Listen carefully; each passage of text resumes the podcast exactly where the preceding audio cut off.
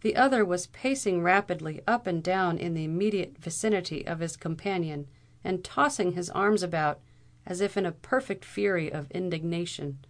"Come on," said the lawyer, dragging forward the terrified Frank Curtis. "There! the person who was walking up and down like a maniac, has caught sight of us." "That's the Captain!" almost whimpered the young man. "Oh! my stars, how fierce he does look!" "Now then, ye shirkers, is it keeping us waiting ye mane?"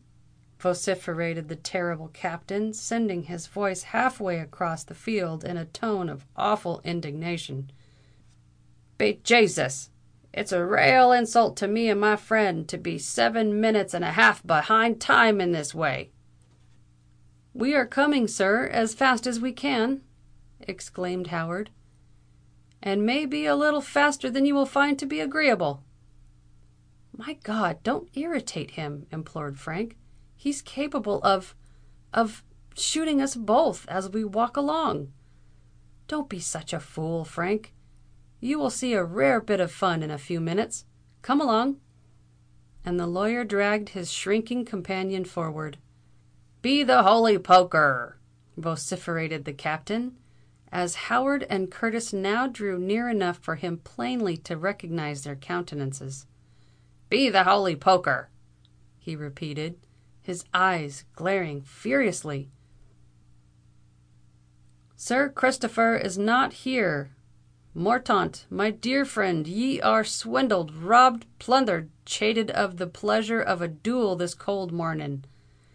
But I'll avenge ye, my boy for I told that Mr. Curtis there that I'd hold him responsible." "Come, come, Captain!" exclaimed Howard, as he and Frank now stopped at the distance of a few paces from the warlike officer and his friend Mordaunt. "Don't bluster or sputter in this fine fashion." "Is it bluster or putter to me, ye mane?" cried Captain O'Blunderbuss.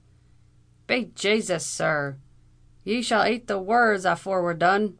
But I'll shoot Mr. Curtis first, and 'tis yourself I'll send headlong after him.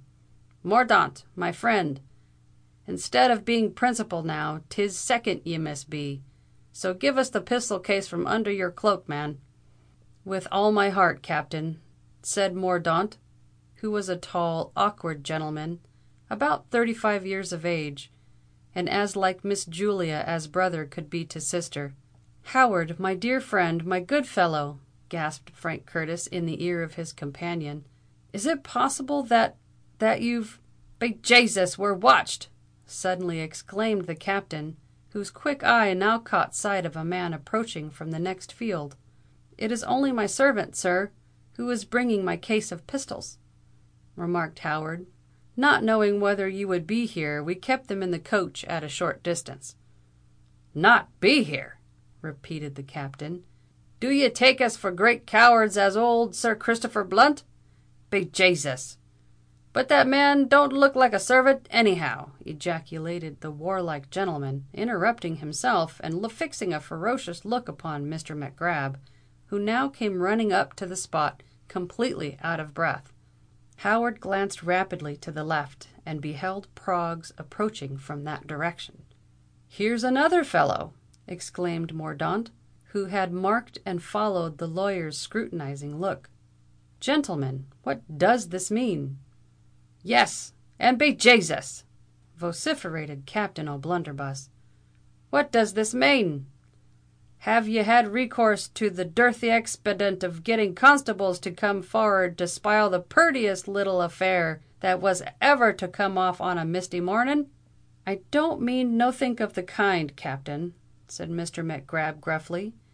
Then, as with a side glance he convinced himself that his follower Proggs was now only a few paces distant in the rear of the warlike Irishman, he continued thus: "The fact is, I'm a hofficer, and you're my prisoner." "An officer!" vociferated Captain O'Blunderbuss, his countenance becoming actually purple with rage, while Frank Curtis, suddenly assured that all prospects of a duel were at an end, began to enjoy the scene amazingly. Yes, sir, this person is an officer, said Mr. Howard in the calmest manner possible, and I am the attorney for the plaintiff, Mr. Spriggins, at whose suit you are now captured for three hundred and forty-seven pounds, including costs. Blood and thunder! roared Captain O'Blunderbuss, swelling so tremendously with passion that he seemed as if about to burst through his military frock coat with its frogs and braidings. "This is a rale insult, not only to me, but to also ould Ireland. Morthaunt, my boy!" "It's a very awkward business, Captain," said the gentleman thus appealed to; "but I do not see why it should prevent the business on which we met. Pistols first—prison afterwards." "That won't do," said Mr. Mac Grab. "Not a bit," growled Proggs, who was now stationed close behind the captain. "Bastards of the earth!" roared O'Blunderbuss, "do——" "Come now, enough of this gammon," interrupted Mac Grab. "If you won't walk quiet off with us, we must see what force will do." "It is no use to resist, my boy," whispered Mordaunt to his friend, who was literally foaming at the mouth. "But we will find another occasion to punish these cowardly fellows," he added aloud, casting fiery glances upon the lawyer and Frank Curtis. "Be Jasus! and I'll have some of it out of 'em now!" ejaculated Captain O'Blunderbuss; and springing upon the unfortunate Frank, he administered to this young gentleman three or four hearty cuffs, before a hand could be stretched out to withhold him. Curtis roared and wriggled about with the pain; but he was speedily released from the effects of this onslaught, Mac Grab, Proggs, and the lawyer hastening to his assistance. The warlike captain was then borne away to the hackney coach, in which he was safely deposited.